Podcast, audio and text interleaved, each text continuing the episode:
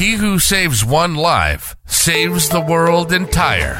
And the most important life to save is your own. After all, it's the place where you have the most power. So join shadow worker and trauma therapist Laura Giles each week on It's Not You, It's Me.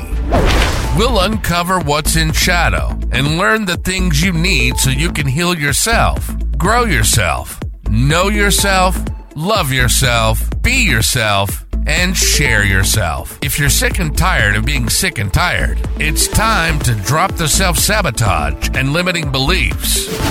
A healthy, abundant, connected life is an option. Choose it. Subscribe, and let's start manifesting it.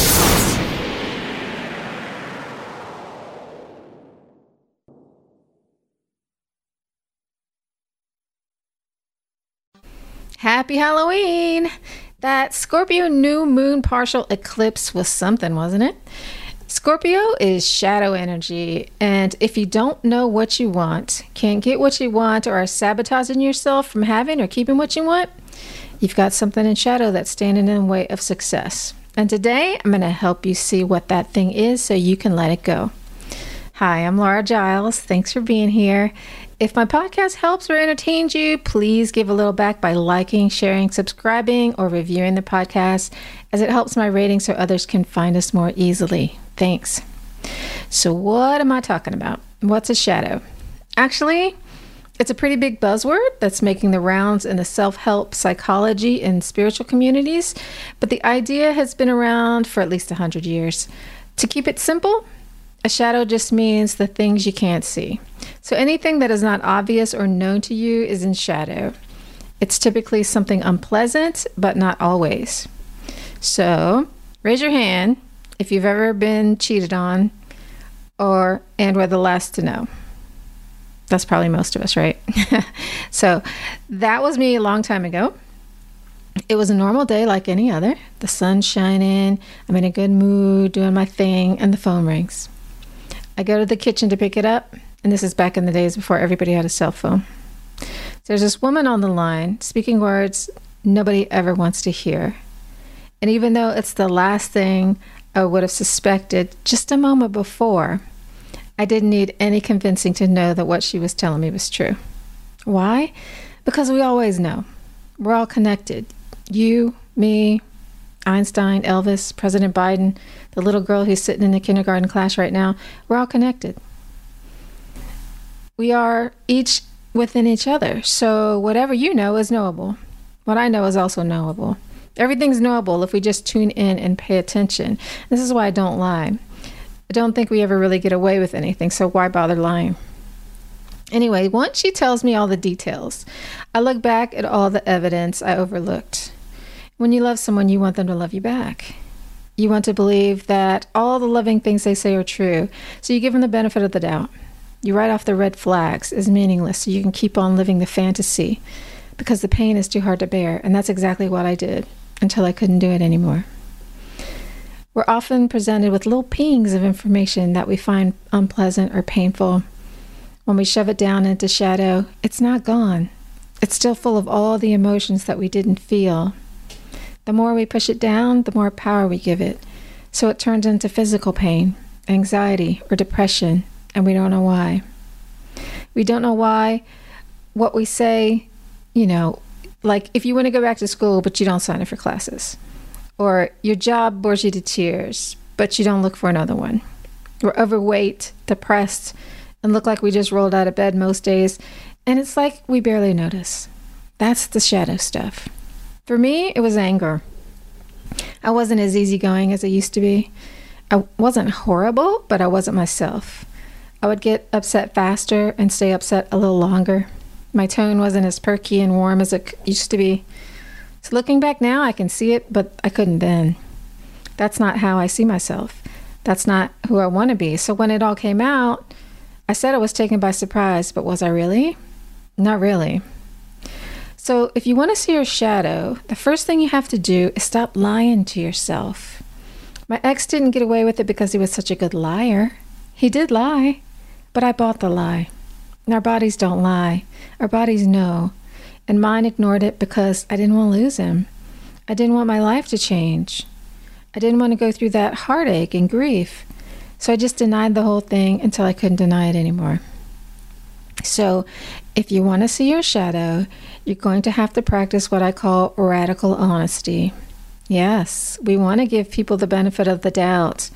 We don't want to be on high alert for every trespass and perceive everything as an insult. So, I'm not talking about that. I'm talking about seeing everything as it is objectively without creating a story about it. See, we not only lie to ourselves, we tell ourselves story about our experiences that aren't true.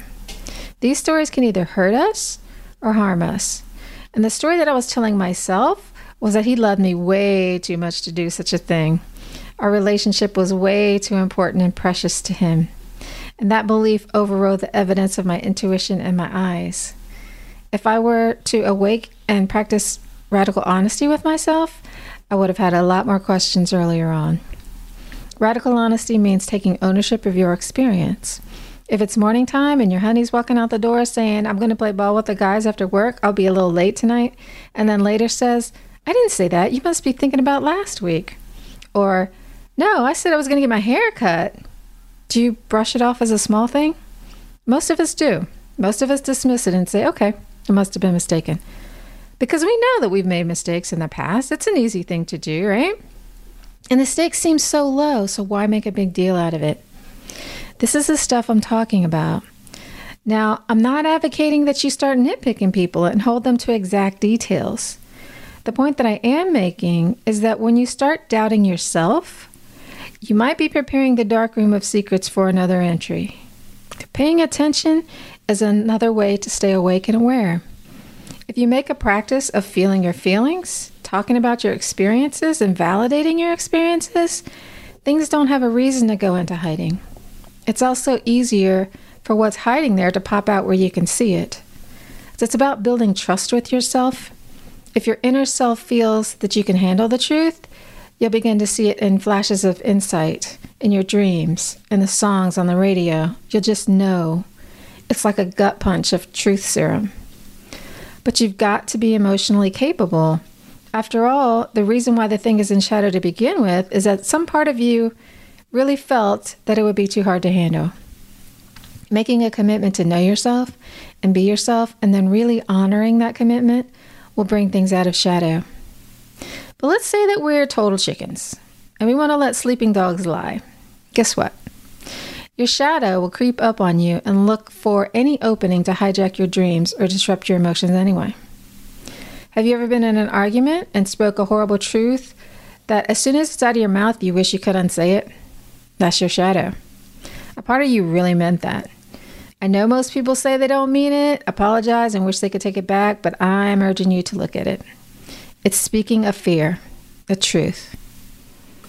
Have you seen when a monster calls?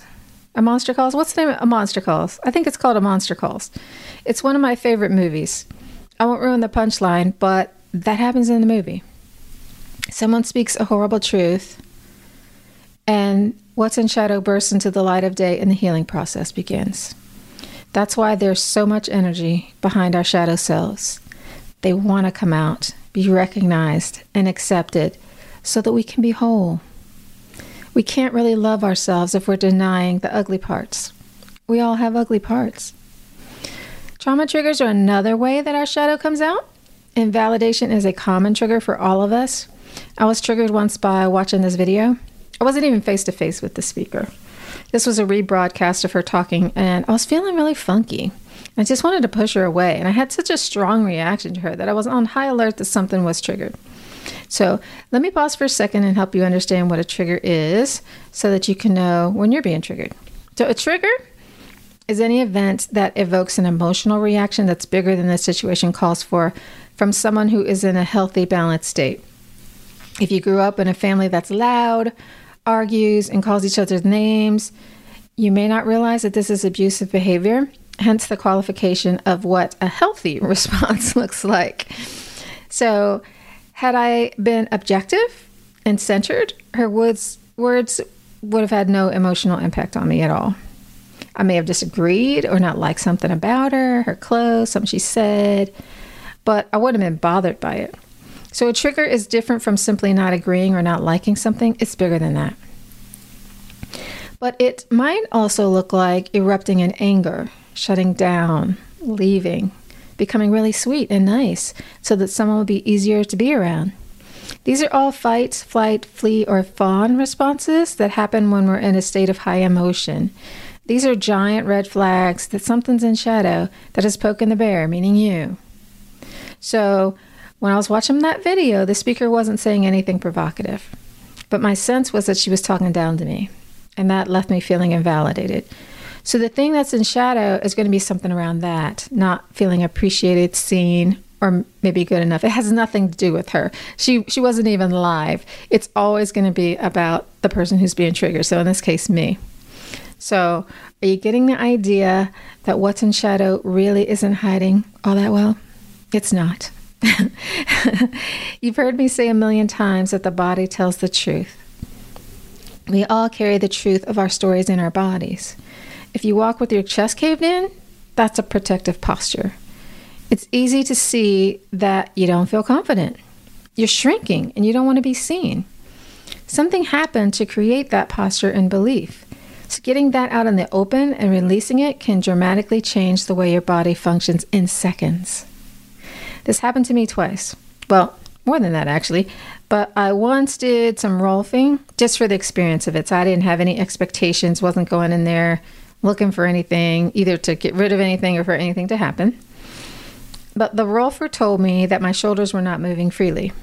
Now, I've known most of my life that I had really poor upper body strength. I'm like a little T Rex with these itty bitty arms that can't do a whole lot.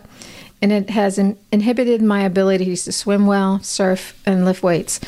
Well, the rolfer did something miraculous and freed up my whole upper body, and I was able to move with a lot more ease, breathe better, and lift more.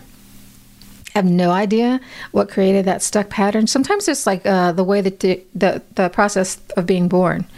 Uh, it could be anything. And sometimes when you're releasing it, something clicks and you figure it out. But I never got that story, and it doesn't matter. Sometimes we never do. All I know is that something was in my body, and now it's not. We can carry things that we aren't aware that we're carrying because we've had them so long that they just seem normal. It's a part of us. Another time, I was in a training and we were practicing a technique on each other, and I didn't go there searching for something to release. It wasn't looking for, you know, I wasn't looking for something in shadow. We were just following the lead of the body, and again, something released, and it changed the way that I stand. It sounds kind of funny, but I used to walk with my shoulders pulled forward, so when I was standing, my arms didn't hang at my side. They were always a little in front. And after doing this energy release, they now hang at my sides naturally. So when I say we all carry emotions in our bodies, this is what I mean. It unpacks the way we move, sit, breathe, and function in the world. If you are trained in the language of the body, you can look at somebody and see their life story and their structure. The body can tell when an emotional or physical injury occurred. It can say whether a man or woman hurt you or masculine or feminine energy, so a masculine female or a feminine man. It shows how that impacted you, and by that I mean you responded in anger, you're being small, you're not showing up, that kind of thing. And this is another reason why I say that everything is knowable, nothing is secret. If nothing is destroyed, just transformed, the energy or truth that you seek to hide is just moved to another form. It's out there. You just have to know where to look for it to see it. We're physical creatures. Our bodies aren't incidental. We're not meat wagons. They're just a part of us. And if you aren't in touch with your body, it's like flying blind or being deaf. You're living in a greatly diminished capacity. We're energetic creatures too. Emotions are energy, and that is experienced through the body. So healing it energetically is possible. Sound can heal like this. So can breath work. There are many ways to release stuck energy forever. Fall is a season for dying and letting go. And my opinion is that if you aren't learning how your body works, how to take care of it, how to release it, you're doing yourself a disservice. We're physical beings, and for as long as you're here, that's part of you. It's an expression of your inner self. If you ignore it and dissociate from it, you're not going to have a full experience of life. You're, and you're not, probably not going to be all that healthy either. So, shadow work is a way to get to know your whole self. Becoming conscious to the self awakens the entire universe. So, there's nothing better to do with your time than that. And I mean this for the self and the whole. We're all part of the whole, and as within, so without. So, as I straighten and clean myself up, everything outside of me changes too. One of the most awesome things I've ever heard about myself is you're living in a different experience. I took that as a compliment, and people who have worked with me a while begin to pick that up. They see the world differently. They ask different questions. They respond more honestly to life because they're having a more conscious experience. Last week, a client and I were speaking about a problem she was having.